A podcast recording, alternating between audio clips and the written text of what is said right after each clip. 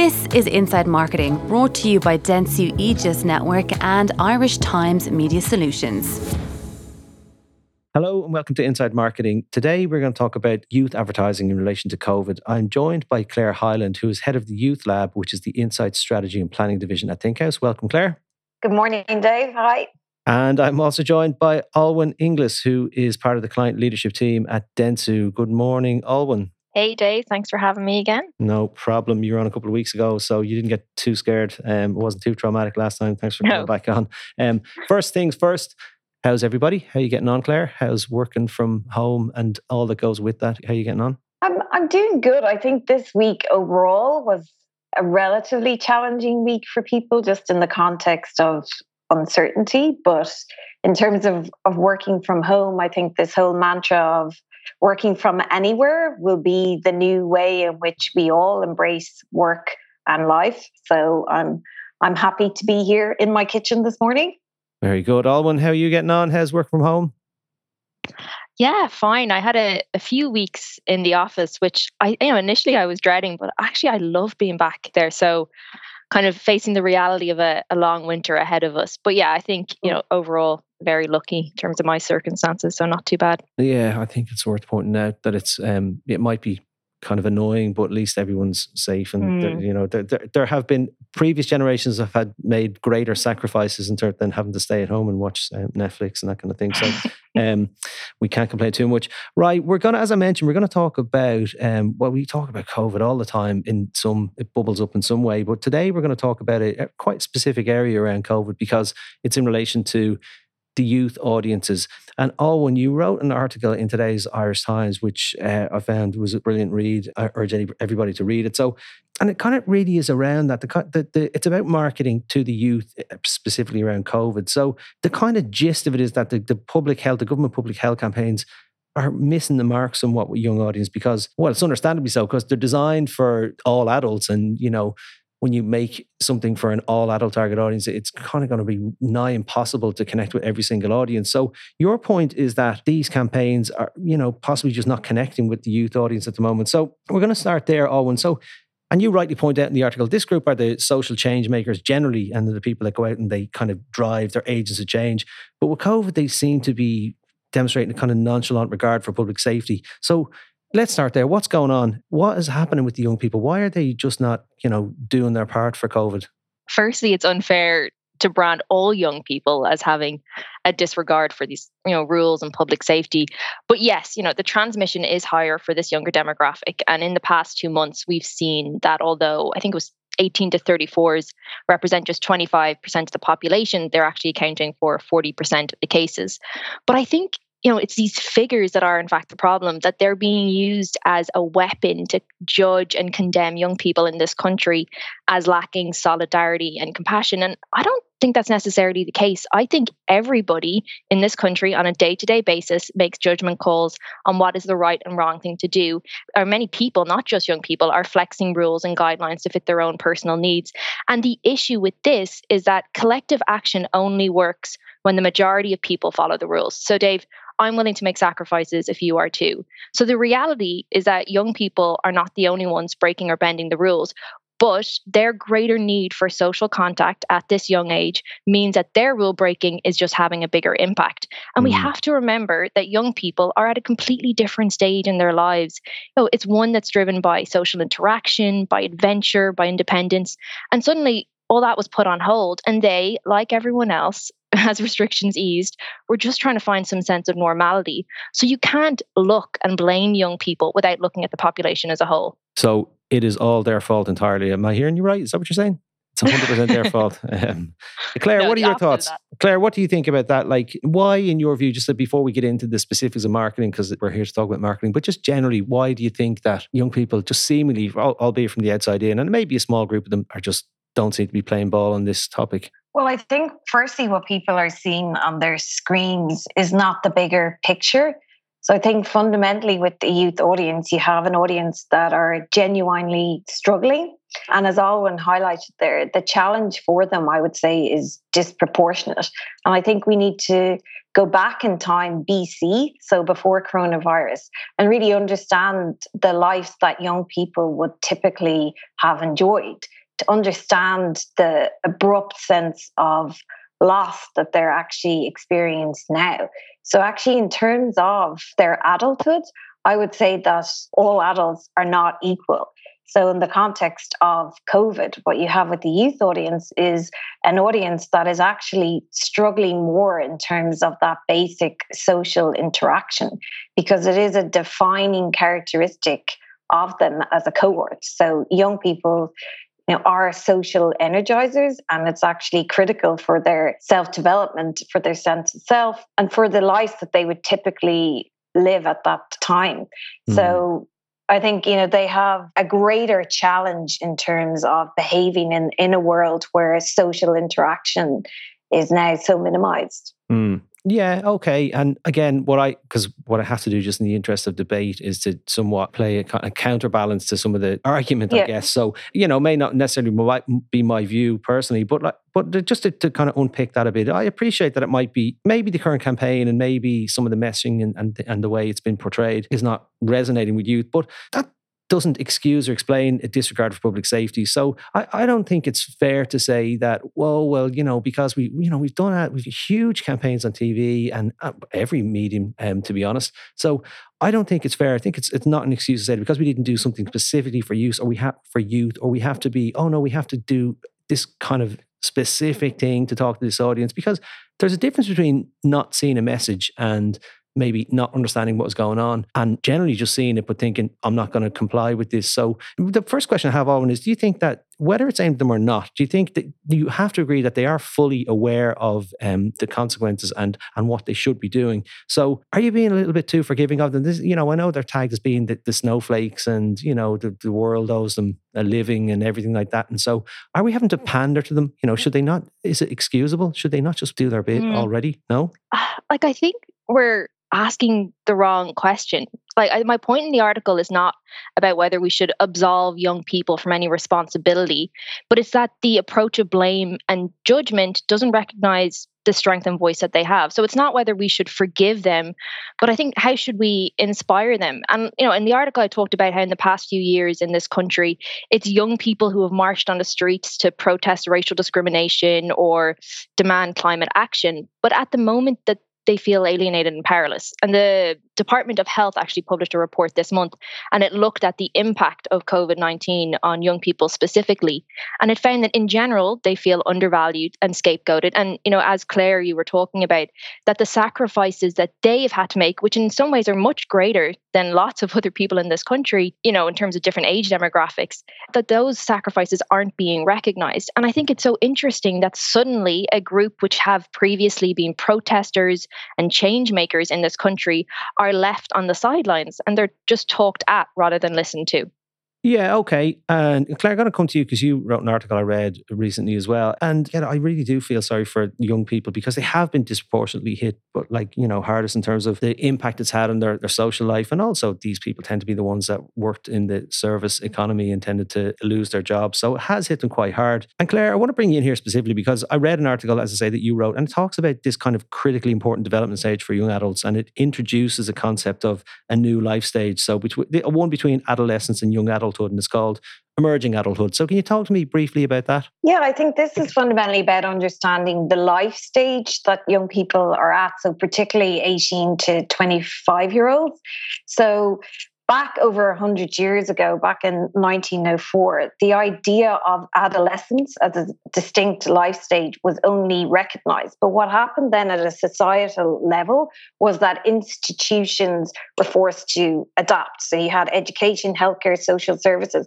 They all changed to address the particular needs of, say, twelve to eighteen-year-olds. Mm-hmm. And now what we're seeing in psychology circles is a similar phenomenon, that psychologists are beginning to recognize this idea of a new life stage for emerging adulthood, so eighteen to twenty-five year olds. Mm-hmm. And what that is, is, is actually about recognizing that they are at this flux period. So it's this period of life where there's both instability and a real sense of possibility. So it is a, a period in life where it's about discovery, it's about forming your own self of self. So mm-hmm. crafting that identity and doing that through work, through fashion, music, education, and mostly through interaction with other people. So actually to become your own self, you need to interact with the group to really define exactly, you know, what that self is. Mm. And it's also critically this time in young people's lives where they try things, they experiment, and and they often fail. So it's this journey of kind of trial and discovery.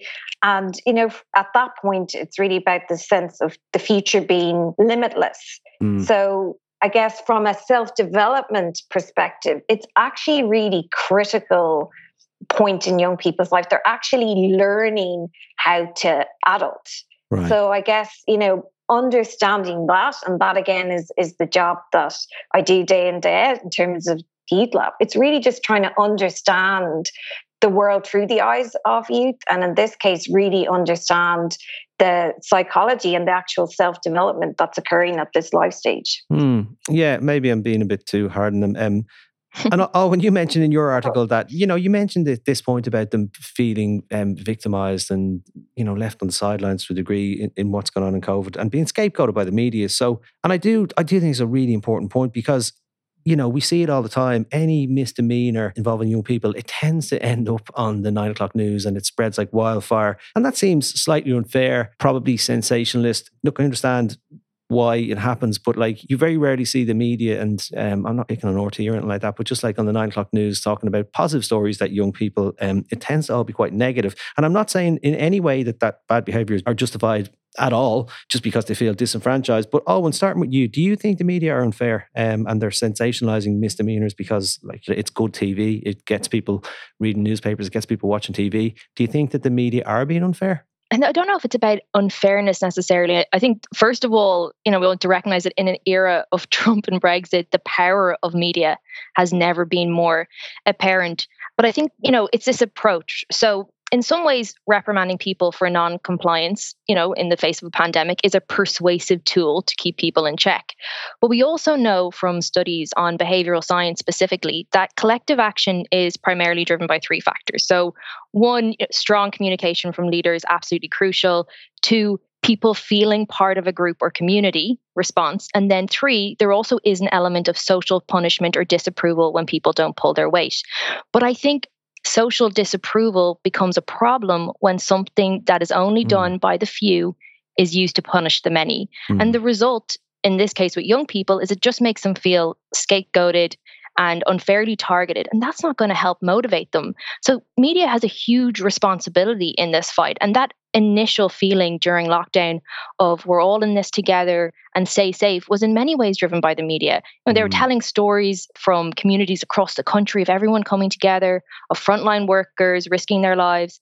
But in recent weeks and months, they've been completely eclipsed by negative stories of people having parties, mm. businesses not following guidelines, even government officials going on golf outings. So the media at the moment is only focusing on that one element of social punishment. And as a result, we, we've all, not just young people, lost that feeling of, you know, collective, you know, unity and purpose. Mm. Yeah. And um, we'll get into that in a second. Claire, you, you in your article, you talked about um, help, not judgment. So what's your point of view on the reporting or misrepresentation maybe of the small disenfranchised few misdemeanors that happen with the young people? What are your thoughts on that? Well, I think the bigger point is that young people are actually really struggling. And that begs the bigger question then, which is, do you help someone who's struggling or do you judge them for that struggle? And again, this comes back to really trying to understand what's actually going on in the lives of young people. Um, and they they are currently experiencing this abrupt contraction of opportunity. So typically, and this, like if we think back to this time last year, you know, young people would have been socializing, learning, traveling, expanding their horizons. But instead, like this year, now in a COVID landscape, we have a world of no exams, no debts, no grads, no gigs, no mm. festivals, no clubs, no matches, you know, and not only that, but also like this world of cancelled lectures, internships, mm. reneged contracts, lost jobs. It's a world of missed milestones and real, like, uncertain futures. So mm. what we know is that they're really struggling from a mental health perspective, and they've come into this uh, twenty twenty year, already in a really fragile state when it comes down to, to their mental health. Mm. And now what we're seeing is that that's actually just being amplified further. So anxiety levels, loneliness, um, depression, and particularly actually loneliness. So that sense of loss that they're experiencing in terms of not actually being able to connect with their friends, mm. and actually spun out a youth uh, charity, a mental health organisation in conjunction with the Department of Children and Youth Affairs. They actually just published a report this week highlighting that thirty-five percent of, you know, that two thousand plus fifteen to twenty-four year old audience said that they really missed their mm-hmm. friends. And again, say that's higher in more marginalized groups, it's higher in rural areas. Mm. And one in ten young people saying that they have nothing positive to say of their experience of COVID nineteen mm. living, which is really worrying. So I guess, again, bigger picture in the here and the now, they're really struggling in terms of their mental health.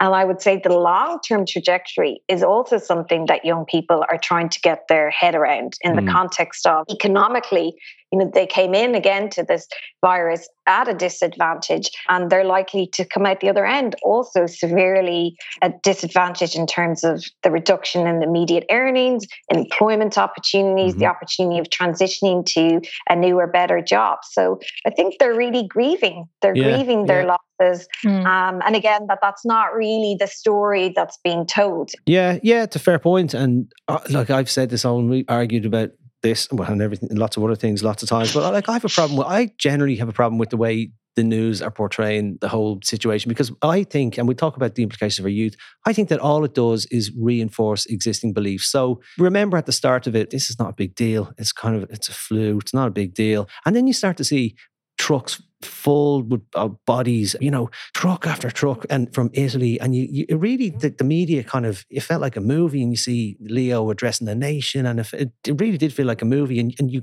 you then said, wow, this is this is really serious. You know, seven or eight months in, I think this constant daily reporting of the news, A, I think just become slightly desensitized to it a little bit, but what I think it reinforces beliefs, because if you're somebody who's really, really terrified, and a lot of people think older people are really disproportionately hit because they're terrified to go out in lots of cases. So if you're somebody that's really terrified, you see four hundred, five hundred, six hundred cases every day, you are terrified. And if you're somebody who thinks, I don't really think this is a big deal, it's it's a, you know, it's a flu to, to some degree, and you see four hundred, five hundred cases, zero deaths every day in the news, that's going to reinforce your existing belief that this is nothing, that the virus is losing its potency. So open question, whoever wants to take it can jump in. Do you think that we should report on it? Before we get into advertising, how we should, the media should report on it in a slightly different way. For me, it's not about whether or not you report on the numbers, but I think it's that the only communication we're hearing or seeing at the moment are these numbers.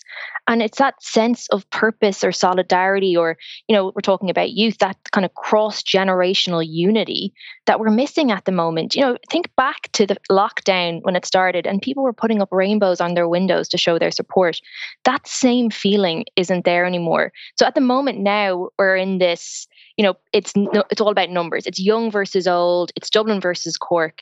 Um, but it should be about collective action, you know, what we're mm. doing together. And I think that we've lost that. And it's the, that ongoing reporting of the numbers that is completely taken over. And I think that's definitely part of the problem. Yeah. Yeah. Claire? Yeah. I mean, I think it's been likened to this sense of we're in a war. So we're in a war against a deadly virus. And at the moment, through the numbers, I guess, it feels like we're losing battle after battle. Um, and I think people are getting fixated on daily figures, mm. but where there is a positive in terms of just those numbers. I think what we're starting to see more in the media now is more of a holistic picture. So instead of obsessing over, you know, a particular number on any one day, we're actually looking more at shifts and patterns, trends. So it's more a case of, if we continue to do this in two weeks' time or in one month time, this is the likelihood that mm-hmm. you know, hospital uh, I C U beds will increase by X amount, or we'll have X amount of cases. So people are getting a bit of a sense of context in terms of kind of, I guess, the journey of the pandemic and the, the rate of pace in terms of how it's progressing. But I think there's a potential positive way of positioning that, which is less about, you know, the numbers who have it, or the numbers who died, and more through the lens of the number of lives we're potentially saving, or the number mm. of cases that aren't happening on the back of positive good behaviour. So just reinforcing that kind of positive message. So, yeah, and as I said, I think young people are smarter and more politically tuned than many give them credit for. So, Claire, um, thinking about the media generally, do you think that the media should be taking a more positive approach to try and tackle this whole problem? Yeah, well, I think if you look at the average demographic of editorial teams, you quickly learn that young people are not adequately represented in the features, news and specialist media departments. And then this filters through to what we actually see and the tone of it. And a few years ago, we conducted research at the time that highlighted that seventy percent of young people agreed that traditional media does not properly represent them. And I know this research is about two years old now, but again, it does indicate kind of the, the general landscape.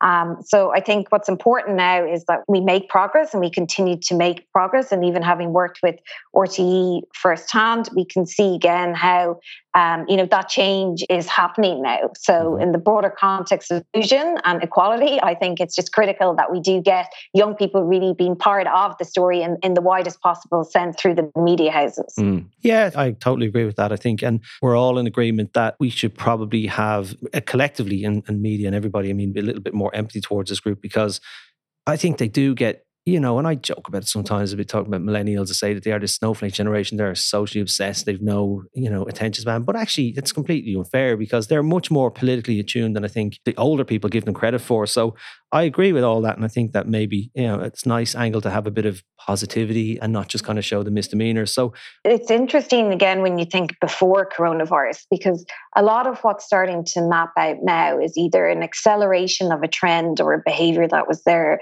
beforehand, or indeed it's unearthing problems that again were there, but now we understand them, and they're for, I guess, the, the real problem that they are, and they're continuing to grow.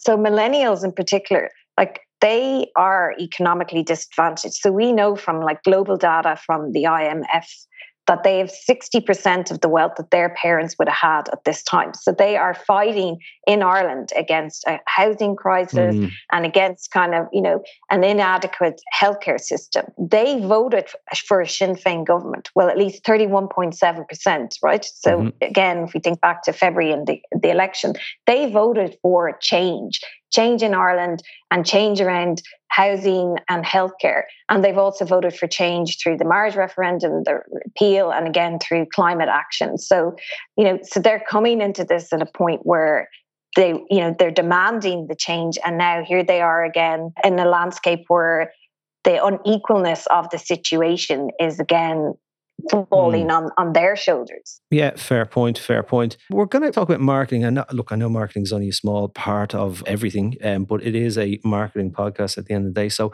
oh, when you mentioned the article again, that it feels like we're back to those, you know, the eighties campaigns about, you know, talking, preaching to the youth, finger wagging and telling them, you know, using ads to tell them what they're doing wrong or what they shouldn't do. So, but do you think... only thinking about marketing, do you think that we need to specifically think about this slightly differently, that we need to, as you talked about, be a bit more positive maybe?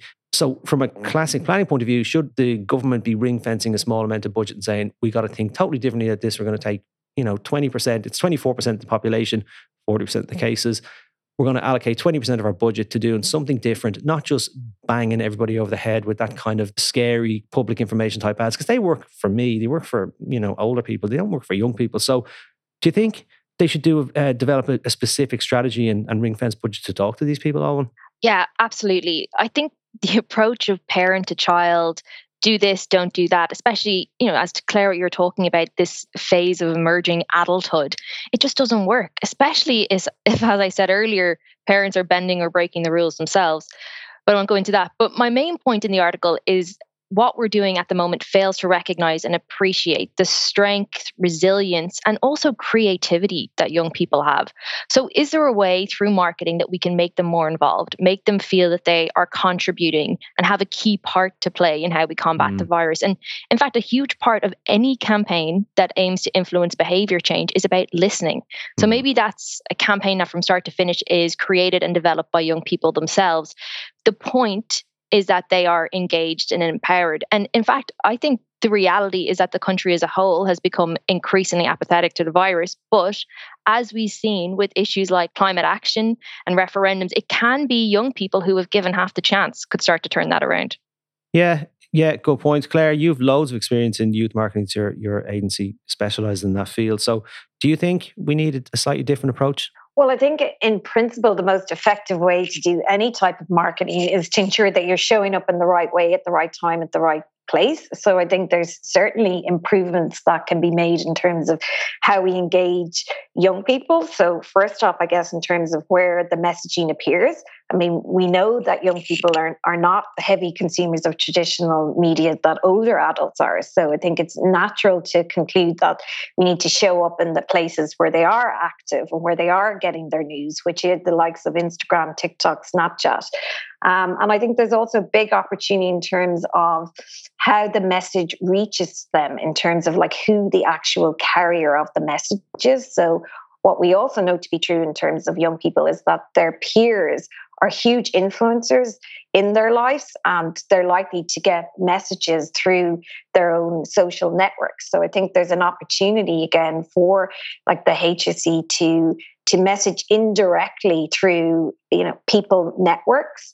Um, and then finally, I guess, in terms of the way in which the message is actually communicated, so the language, the, the codes of communication, I think they really have to reflect the actual language of youth and the codes of internet culture um, mm. in particular. And like what we see time and time again is that young people are so savvy in terms of understanding advertising that they actually really appreciate something where it doesn't feel like advertising. Mm. So, for example, you could be watching a video or, you know, see a meme or see something that, that grabs your attention. And there is a really critically important message in that, but you're not feeling that it's coming at you as an avert ad. Mm. But I think, you know, in fairness, like this is an enormously challenging time. Mm-hmm. Um, and I think it's going to take a, a combination of, of multiple things. Mm. But certainly, I would argue that there is a huge opportunity to explore new and different avenues to engage with the youth audience. Yeah, I mean, if this was a normal campaign brief that we got in, we'd say, where's the problem demographic? Okay, it seems to be disproportionately in that young audience. Let's do something to actually specifically for them, as opposed to that it's just kind of, a, we hit them as a bypasser to a degree. And w- the one thing that we know, and you'll both know as well, is that young people, we covered this before in the podcast, they tend to lean into brands that have a purpose or purpose-led brands. And Alwyn, in the article, you, you listed a couple of different examples of that, of campaigns that or brands that they feel more like a cause for this audience, or, or they connect with them much better. And Darkness into Light is a great example. So from your perspective, Alwyn, what's good about that type of behaviour, or more specifically, taking all that we know about those kind of empowering people campaigns, what could the government campaign learn from that, and what behaviours could they borrow? Yeah, I think Darkness into Light is a great example because it's a brilliant in- initiative where people in different locations across the country walk five kilometres during sunrise in aid of Pieta House. And I think what's so clever about this is that it's not just a campaign asking for donations or driving awareness of the charity. It's an experience. It's something that people, and young people specifically, can easily be involved in, and also something that they can easily share. And that's what campaigns like Darkness into Light have really understood, is this idea of social capital, of creating moments and experiences that that young people can share. So rather than just promoting it on social media, they created shareable badges. And I know, Claire, you were involved in this work, but, you know, encouraging people to share their own content, content while out on walks. And also as part of the campaign, encouraging people to tell their own stories and struggles with mental health. And there are many lessons that we can learn and apply from in regards to COVID and young people. It's by creating something they can be a part of, giving them a voice and letting them tell their own stories, mm. and also thinking about how we can use media, or how they use media, and what are the most effective channels, uh, as Claire, you've already talked about, to not just reach them, but actually to engage and activate them. Mm. Claire, mm. I know that was one of your campaigns that your agency worked on. Yeah. So what your thoughts on that? And also, I agree, I think it's a brilliant campaign from just from what I see in the media. Um, so what are your thoughts on that, and any other campaigns you think that we could learn from in terms of connecting with this youth? Yeah, well, I guess fundamentally what Darkness into Light is, it is a movement. So I have been part of an incredible team working directly with Pieta and Electric Ireland over the last five years. And I think from the very onset, we all approached this initiative, this movement, uh, from a listen, learn and understand perspective. So mm. we very much came to this not from a position of judging people who are struggling with their mental health or potentially having suicidal tendencies. It was actually from a place of pure understanding and how can we deliver a message of hope.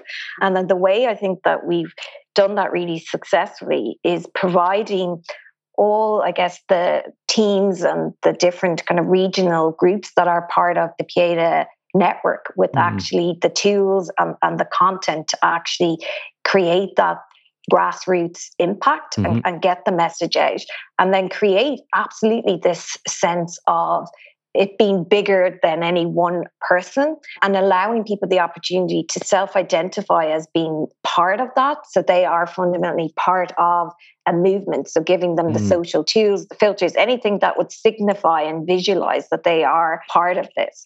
And then I think, you know, what's been incredible just in this year is that in the absence of being able to go out in large numbers and, and walk together on, on May the ninth, we we pivoted and we came up with a, a new idea that was all around getting people again to come together and do an act of solidarity and support mm. of of suicide and mental health support and take a sunrise picture. So it was a very easy thing for people yeah. to do. And again, I think, you know, when you're asking people to get involved in something, it has to be easy, but there has to be a reward, which is yeah. that sense of togetherness. The second big um, project that I've been involved in, and again, this is one hundred percent linked to COVID, because we got a call the weekend that we went into lockdown, or the weekend that, you know, we all left our workplaces and schools stopped. And it was a call from R T E.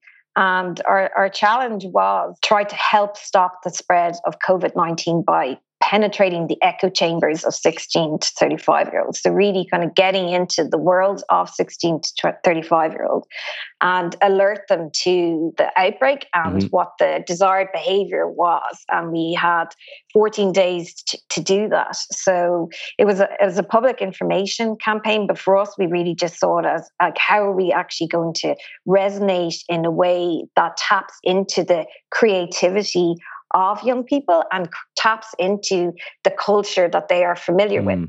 Um, so, you know, for anyone that is familiar with the likes of, say, TikTok, for example, mm-hmm. um, you'll know that challenges are a really big thing. So people getting behind a particular challenge and passing it on. So we took the approach to design a daily challenge for fourteen days, and not just something that was fun and great crack to do while you have to stay at home, which is the real message we were trying to communicate, but actually that there was an opportunity for people to create something, to do something mm. new or fun or interesting.